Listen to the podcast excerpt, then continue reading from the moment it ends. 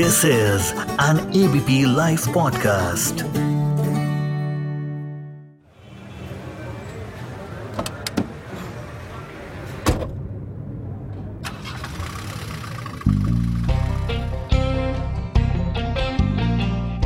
नमस्कार दोस्तों, कार में पत्रकार एबीपी पॉडकास्ट के इस नए एपिसोड में आज एक ऐसी शख्सियत हमारे साथ है, जो हिंदुस्तान में ही नहीं, बल्कि विदेशों में भी हिंदुस्तान का नाम रोशन कर रही हैं एक ऐसे कॉलमिस्ट एक ऐसे लेखक जिनके बारे में आप सबने सुना तो पक्का होगा और आपसे बहुत से लोगों ने पढ़ा भी होगा।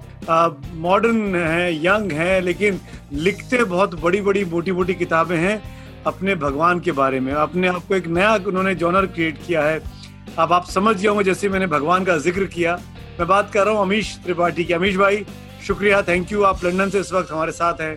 वक्त निकालने के लिए शुक्रिया। नमस्ते, बहुत बहुत धन्यवाद। और आपको एक और बात के लिए मैं धन्यवाद कहूँगा कि मैं तो छियालीस का हूँ फोर्टी सिक्स ईयर्स और आपने मुझे यंग मतलब युवा करार दिया, उसके लिए और भी धन्यवाद। आप यंग हैं और यंग रहेंगे अभी। अब 46 सिक्स एज थोड़ी आई आल्सो 46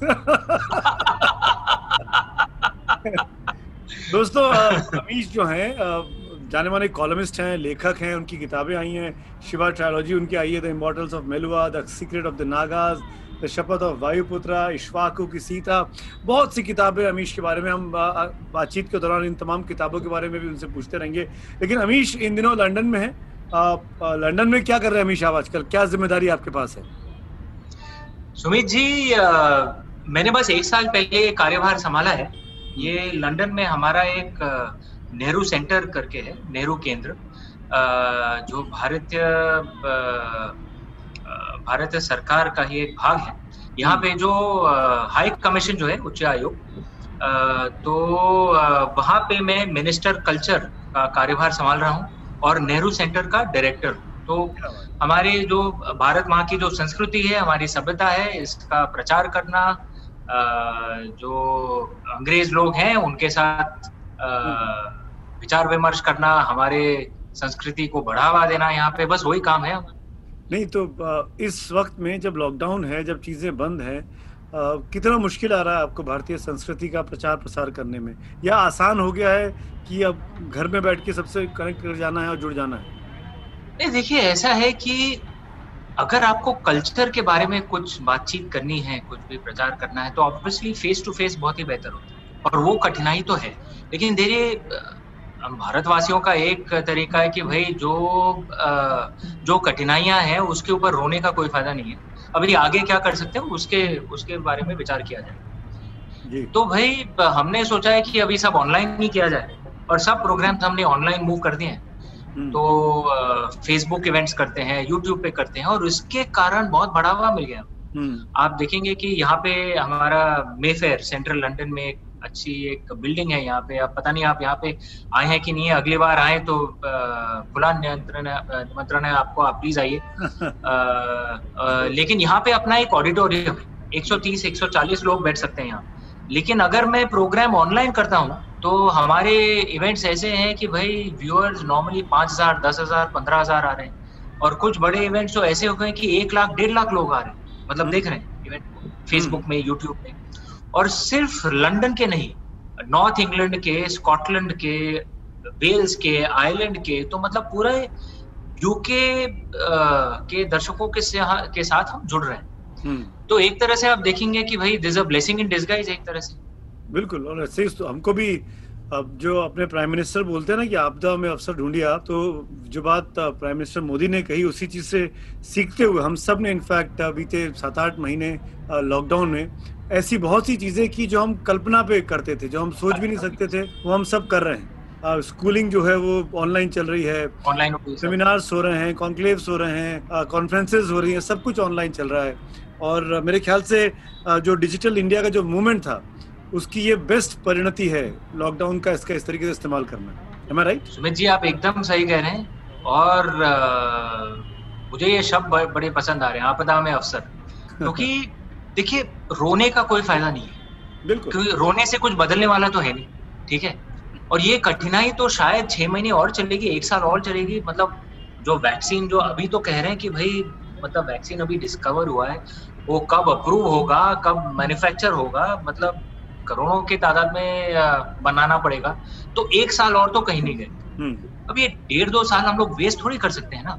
तो और जैसा मैंने कहा कि भाई मोदी जी ने जो कहा है आपदा में अवसर वो नेहरू सेंटर के लिए तो अवसर बन गया है क्योंकि हम पूरे यूके भर में अभी हमारे इवेंट्स जा रहे हैं हमारे प्रोग्राम हो रहे हैं।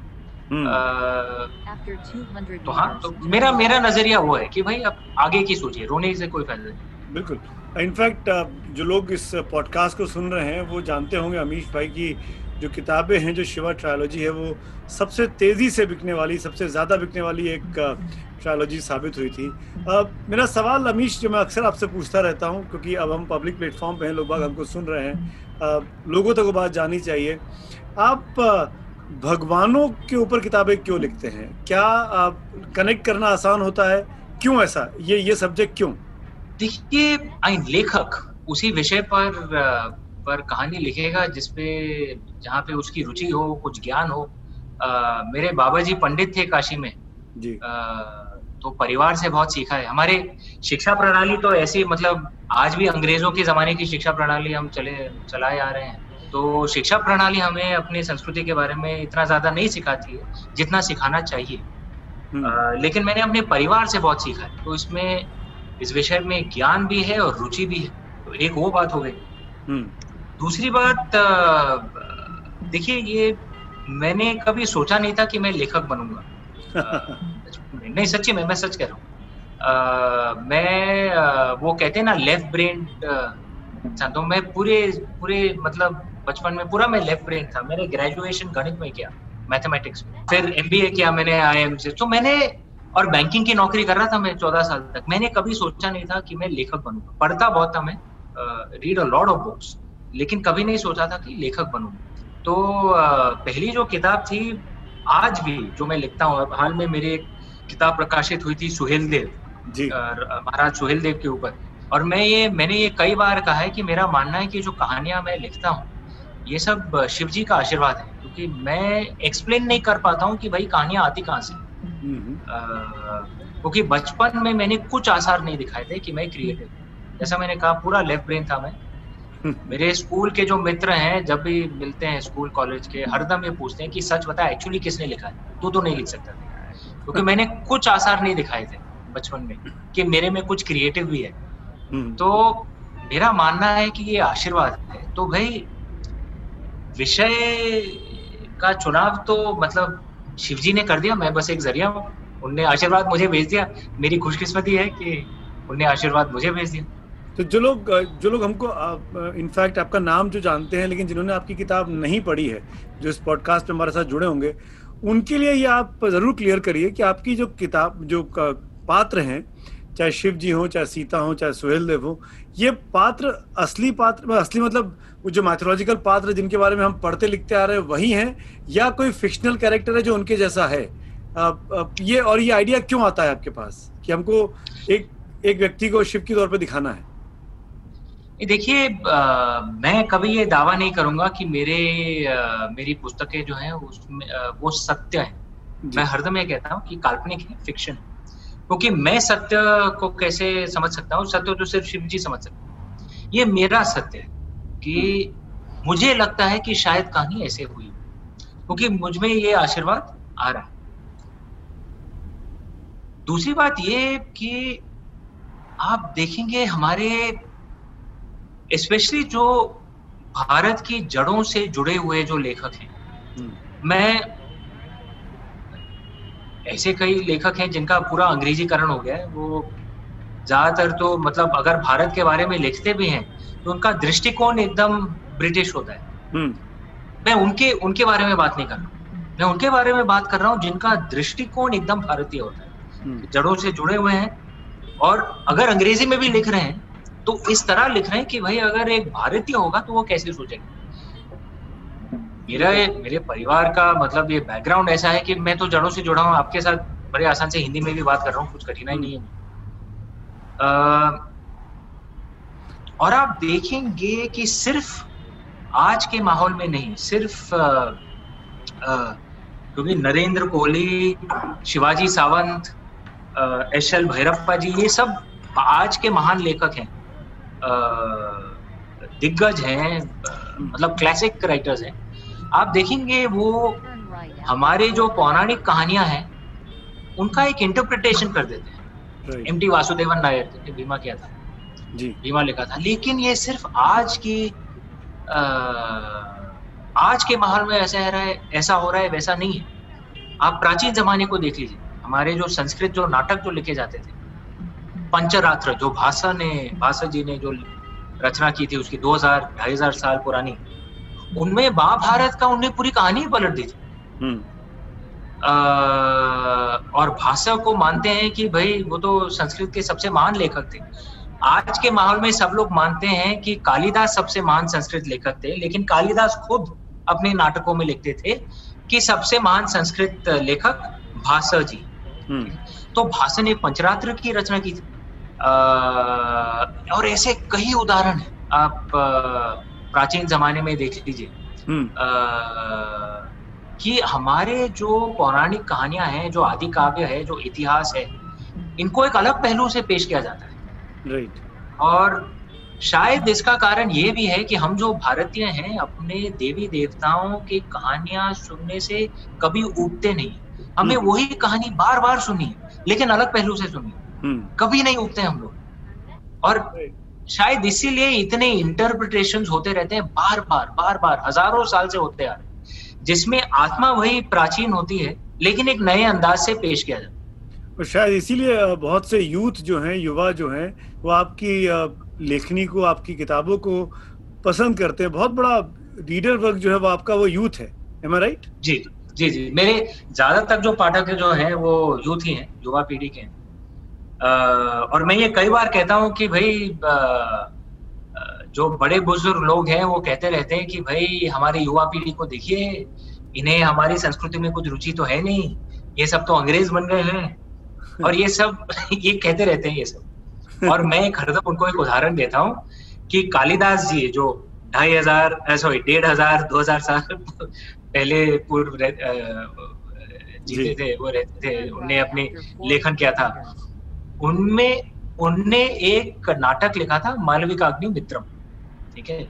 मालविकाग्नि मित्रम में एक पिता है जो अपने बेटे के बारे में यही कह रहा है कि मेरे बेटे को देखो इसे हमारी संस्कृति में कुछ रुचि नहीं है इसे कुछ लेना देना नहीं है। 2000 साल पहले भी माँ बाप रोते रहते थे आज भी रो रहे हैं लेकिन हमारी संस्कृति आज भी ज़िंदा है। तो हमें अपने युवा पीढ़ी पे विश्वास रखना चाहिए। ऐसा नहीं कि उन्हें भारतीय संस्कृति में रुचि नहीं है बहुत रुचि है जुड़े हुए हैं। लेकिन हाँ उनका देखने का नज़रिया अलग है और उसमें कोई बुरी बात नहीं है भाई। हम हम आप, आप और हम हम दोनों फोर्टी सिक्स ईयर्स ओल्ड हैं। हम भी अपने जड़ों से जुड़े हुए हैं लेकिन हमारे देखने का नज़रिया थोड़ा अलग है हमारे माँ जी और पिताजी के तुलना में। और उनका देखने का नज़रिया उनके माँ जी और पिताजी के तुलना में थोड़ा नज़रिया अलग है। लेकिन फिर भी हम लोग जड़ों से जुड़े हुए हैं कि नहीं? Right right. तो देखिए हर नए युग में थोड़ी एक तब्दीली आती है इसमें कोई बुरी बात नहीं है। जब तक आप अपने जो प्राचीन जो आत्मा है उसे आप भूले नहीं। ये ये बात एक बड़ा एक सुंदर मैंने एक अंग्रेज़ी लाइन कहीं सुना था। मेरा नहीं है मैंने कहीं सुना था कि भाई tradition is not the worship of ashes it is the preservation of fire बहुत सुंदर तरीका है देखने का। राइट कि रीति रिवाज ये नहीं हो कि आप राख की पूजा कर रहे हैं। अग्नि को ज़िंदा कैसे रखा जाए? राइट उस रीति रिवाज उसमें होनी चाहिए। राइट बहुत बहुत बढ़िया। अब आपने आईआईएम से लेके और जो आपने पहली किताब लिखी आपने कहा कि आपको आपके अंदर ऐसी कोई काबिलियत नहीं थी स्कूल के दिनों में कॉलेज के दिनों में कि आप लेखक बनने वाला लेखक मैं तो कहता हूँ आज भी ऐसी कोई काबिलियत नहीं है। मैं सोचता हूँ शिव जी कभी शिव जी कभी आशीर्वाद बंद ना कर दे नहीं तो मैं करूँगा क्या? ये टर्न अराउंड कब हुआ? कब आपको रियलाइज़ हुआ किस वक्त पे किस मोड़ पे अपने जीवन में कि अब आप लेखक बन चुके हैं आपने लिखना शुरू कर दिया है? और कैसे हुआ वो? क्या आप पढ़ते बहुत थे या बिल्कुल नहीं पढ़ते थे? कैसे हुआ ये? नहीं मैं पढ़ता बहुत मतलब पाँच छः साल की उम्र से मैं मैंने पढ़ना शुरू कर दिया था। अच्छा। और कम से कम मैं महीने में पाँच छह किताबें तो पढ़ लेता हूँ। और इसी रफ्तार से मैं दशकों से पढ़ता चला रहा हूँ। पाँच छह किताबें मैं पढ़ लेता हूँ। माइथोलॉजिकल या एनीथिंग नहीं नहीं ये नॉर्मली मैं नॉन फिक्शन पढ़ता हूँ।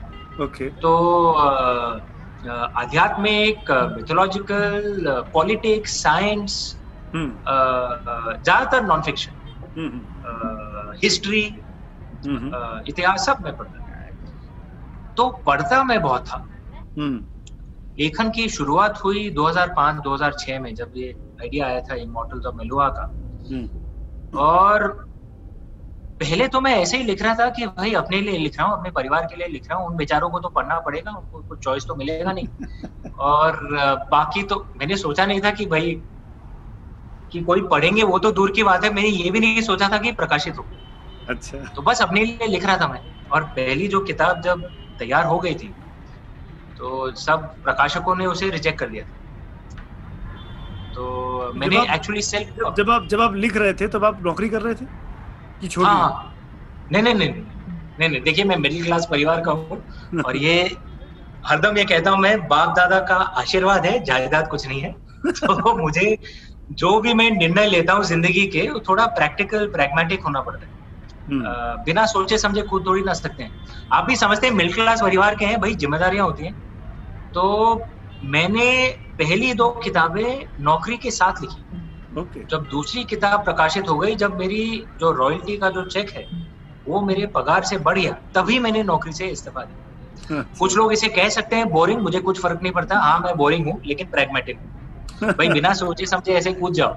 और फिर अपने बच्चे को कहो कि, बेटा, तुम भूखे मरो, क्योंकि भाई, तुम्हारे पिताजी पागल हो गए तो ऐसा थोड़ी चलता है। जिम्मेदारियाँ होती हैं। तो इस्तीफा तो मैंने दूसरी किताब के बाद ही की अच्छा तो अब अब ये बताइए, आप, आपकी किताबों में शिव हैं, आपकी किताबों में राम हैं, सीता हैं आप खुद किस भगवान से ज़्यादा प्रेरित होते हैं? आपका अपना फेवरेट भगवान माइथोलॉजिकल कैरेक्टर कौन है? भाई ये तो बहुत आसान सवाल है। हम तो हम तो घोर शिव भक्त हैं। ओम नमः शिवाय का कड़ा पहनते हैं रुद्राक्ष माला पहनते हैं। हम्म, और रोज सुबह महामृत्युंजय जप करते हैं। शिव जी की आराधना करते हैं महाशिवरात्रि पर जगे रहते हैं। तो मतलब ये देखिए ऐसा मतलब और हम हम धार्मिक जो लोग हैं जी। तो हिंदू बुद्धिस्ट जैन सिख। हमें कोई ऐसी धारणा तो है नहीं कि भाई कोई ट्रू गॉड है या कोई फॉल्स गॉड है। हम्म। मतलब अगर मेरे आराध्य शिव जी हैं तो ऐसा थोड़ी कि मैं किसी दूसरे देवी देवताओं या दूसरे रिलीजन का तिरस्कार करूँगा। नहीं ऐसा बिल्कुल नहीं। हम्म। मैं हर रिलीजन की इज़्ज़त करता हूँ। हर देवी देवता की इज़्ज़त करता हूँ। लेकिन मेरे आराध्य तो शिव जी जी। आपकी जो लेटेस्ट बुक है the legend of Suhel Dev क्या उनका सुहेल देव का भी कोई कनेक्शन है शिव के साथ? हाँ क्योंकि सुहेल देव जी भी शिव भक्त थे। जी। अ, तो तो वो तो कनेक्शन है देखिए मेरे ज़्यादातर जो पात्र हैं जो भी मैंने लिखे ज़्यादातर शिव भक्ति हो जाते हैं। आप देखेंगे कि देखिए प्रभु श्री राम भी शिव भक्त थे सीता माँ भी शिव भक्त थी और रावण भी शिव भक्त था। पहली पूरी शिवा ट्रेड जो शिव जी के ऊपर ही है और सुहेल देव भी शिव भक्त थे और मैं भी शिव भक्त सुना सुना फ़िल्म बनाने वाले हैं इस किताब पे? हाँ जी ये सुहेल देव के ऊपर एक पिक्चर बन रही है तो एक कंपनी शुरू की है हमने हम्म। ये मुंबई में। अ, तो फंडिंग रेज किया है और उसके लिए बना रहे हैं तो स्क्रिप्ट लिखी जा रही है अभी। हम्म। तो शिव जी की कृपा रही तो बहुत अच्छी एक पिक्चर बनी अच्छा तो आप खुद- महाराज खुद सुहेल देव मेरे हिसाब से मेरे हिसाब से महाराज सुहेल देव अगर किसी भी दूसरे देश में इतने महान नायक अगर होते तो देश भर में हर शहर में उनकी प्रतिमा बन गई होती। इतिहास के पन्नों में उनके उनके बारे में सुनहरे अक्षरों में लिखा होता।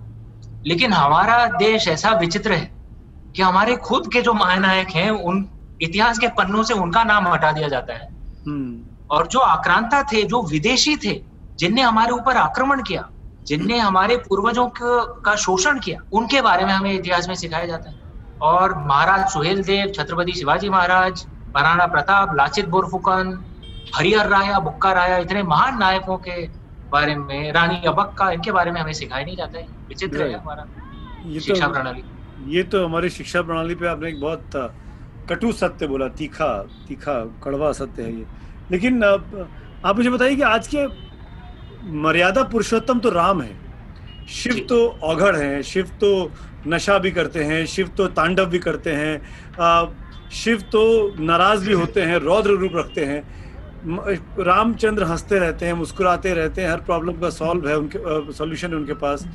शांत रहते हैं। शांत रहते हैं। अब फिर भी शिव लोगों को क्यों अट्रैक्ट करते हैं? शिव का कैरेक्टर क्यों अट्रैक्ट करता है? या शिव का कैरेक्टर आपके हिसाब से इतना इतना इतना डिमांड में क्यों रहता है? पब्लिक क्यों जानना चाहती है? देखिए हर इंसान का एक अलग अलग नज़रिया होता है। हमारे परिवार की अगर आप बात कर लें मेरे जो पिताजी हैं वो तो निर्गुण निराकार के आराध्य हम्म। नो फॉर्म मेरी जो माँ जी हैं वो तो शाक्त हैं। माँ माता भक्त हैं। मेरी जो दीदी हैं वो शिव भक्त हैं। मेरे दादा जो हैं मतलब बड़े भाई अ, वो राम भक्त हैं। मेरे जो जुड़वा भाई वो कृष्ण भक्त है और मैं शिव भक्त हूँ। परिवार तो एक तरह से शैवाइट है लेकिन देखिए हमारे भारतीय परिवारों में कि भाई एक ही परिवार के सदस्य अलग अलग देवी देवता को को पूजा करें इसमें कोई मतलब हाँ। विचित्र बात नहीं है कोई। ऑड नहीं होता है इसमें। और हर इंसान का एक अलग अलग नज़रिया होता है और जिस हिसाब से हमारा नज़रिया होता है हम उसी देव देवी की तरफ़ आकर्षित हो जाते हैं। हम्म। और जो ज़्यादातर जो युवा पीढ़ी है वो भी बागी किस्म की होती है। हम्म। तो शायद उनके लिए भी शिव जी इतने अट्रैक्टिव बन जाते हैं क्योंकि कहते हैं ना कि भाई शिव जी तो he is the god of the rebels वो बागियों के भगवान है। अ, क्योंकि वो खुद ही उनका नज़रिया ऐसा है। आप आपको एक चीज़ थोड़ा सा जानना चाह रहा था मैं। क्या आपको लगता है कि अपनी किताबें अपनी स्क्रिप्ट अपनी कहानियाँ मार्केट करने के लिए पॉपुलराइज करने के लिए कंट्रोवर्सीज भी क्रिएट की जाती है जानबूझकर। लोडेड सवाल है मेरा। और इसका अगला काउंटर आप समझ गए होंगे मैं कहाँ जा रहा हूँ। देखिए सुमित जी आप बुरा मत मानिए आप मीडिया में हाँ। बिल्कुल। बुरा मत बनेगा लेकिन आप खुद जानते हैं कई बार स्पेशली हमारे देश में बहुत ही कम कंट्रोवर्सीज ऐसे होती हैं जो नेचुरल कंट्रोवर्सी ज़्यादातर कंट्रोवर्सी क्रिएट की जाती है। कई आर्टिस्ट ऐसे हैं जो अपने मीडिया के मित्र से जुड़कर कुछ खड़ी कर देते हैं और उससे पब्लिसिटी मिल जाती है। राइट और आप देखेंगे हमारा देश कई लोग मैं ये नहीं कह रहा कि भारत देश में हर चीज़ परफेक्ट है। बहुत खामियाँ हैं हमारे देश में जिसे सुधारने की जिस जहाँ पे सुधार की ज़रूरत है।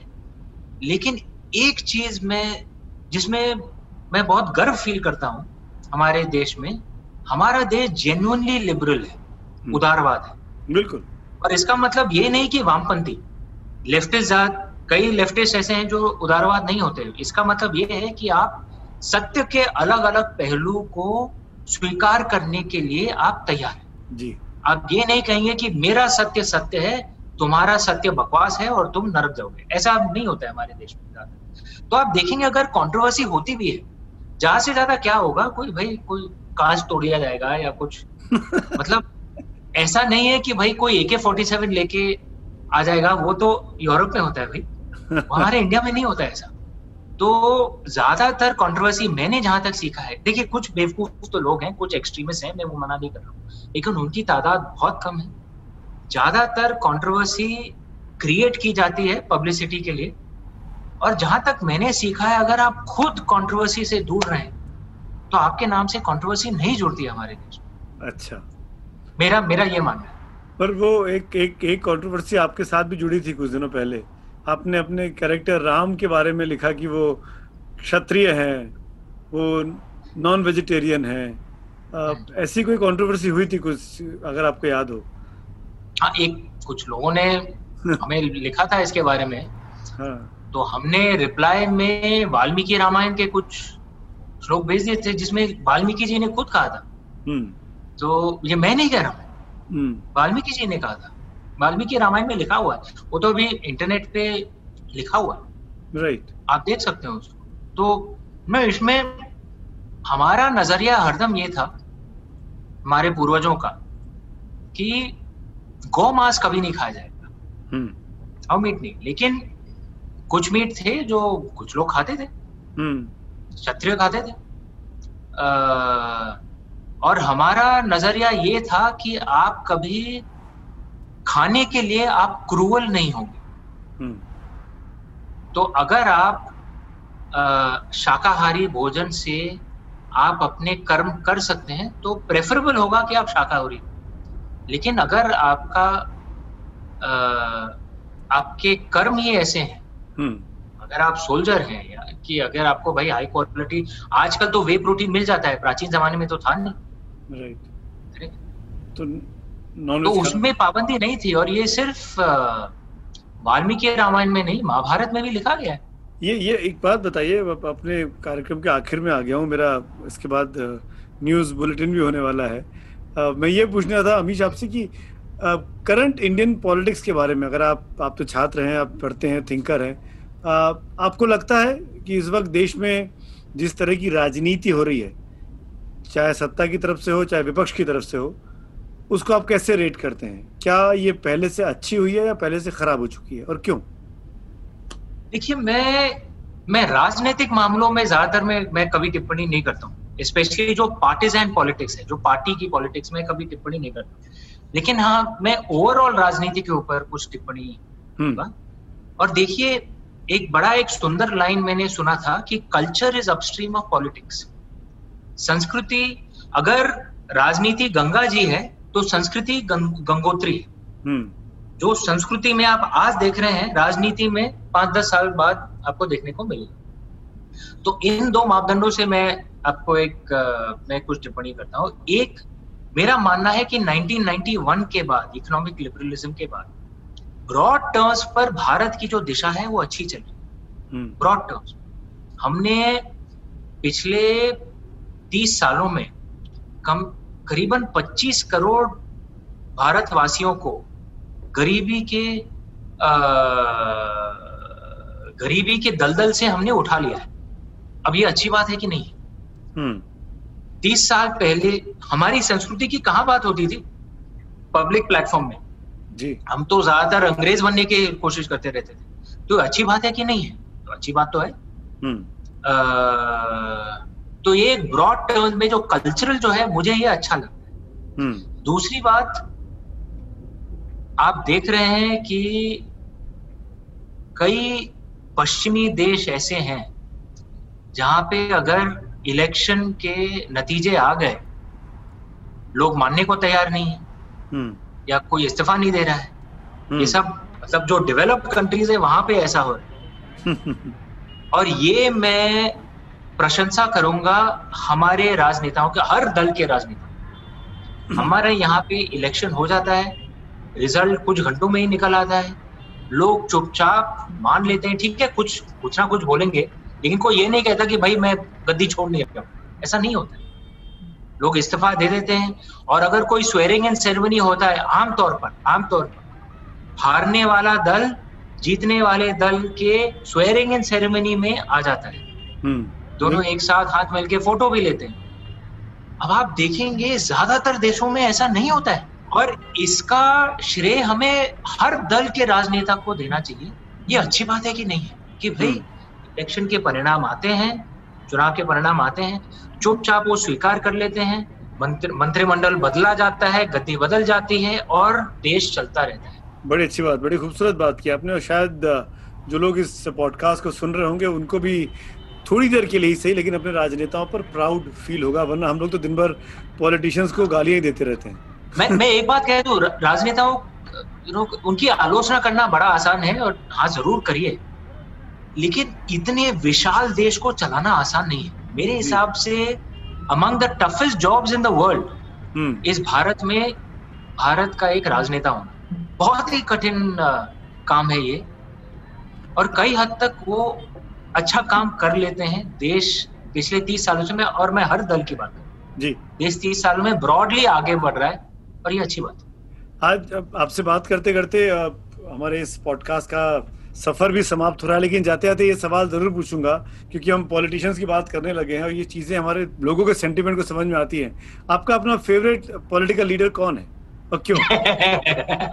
नहीं आप ट्राई कर रहे हैं हमें हमें राजनी ये राजनीति में घुसाने का और हम उससे दूर तो बेसिक तो सवाल नहीं, नहीं मैं देखिए मेरे हिसाब से जो भी जो भी हमारे देश को चला रहा है जो भी हमारे प्रदेश को चला रहा है हम्म। और अगर लोगों ने उनका चुनाव किया है तो हमें उनका समर्थन करना चाहिए। बिल्कुल। देखिए दल की जो राजनीति है वो चुनाव तक ही होनी चाहिए। उसके बाद जो भी मुख्यमंत्री बन जाए जो भी प्रधानमंत्री बन जाए वो हम सब के मुख्यमंत्री हैं हम सब के प्रधानमंत्री और अगर इसी नज़रिए से हम आगे चलें तो देश भी आगे बढ़ेगा।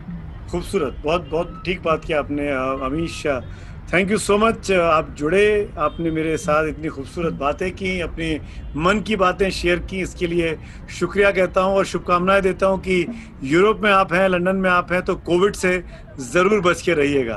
काफ़ी फैल रहा है वहाँ पे। नमस्ते Suraj ji. Thank you thank you so much thank you thank you nice talking to you तो ये था आज का episode of ABP live podcast car में पत्रकार। उम्मीद करता हूँ आपको ये एपिसोड पसंद आया होगा। आप मुझे at the rate Awasthi S या एबीपी न्यूज़ पे ट्वीट करके अपने सजेशंस और फीडबैक दे सकते हैं, जिसका मुझे बेसब्री से इंतज़ार रहेगा। तो मुलाकात होगी अब आपसे अगले हफ़्ते। तब तक जीवन में खुश रहिए और मुस्कुराते रहिए। नमस्कार।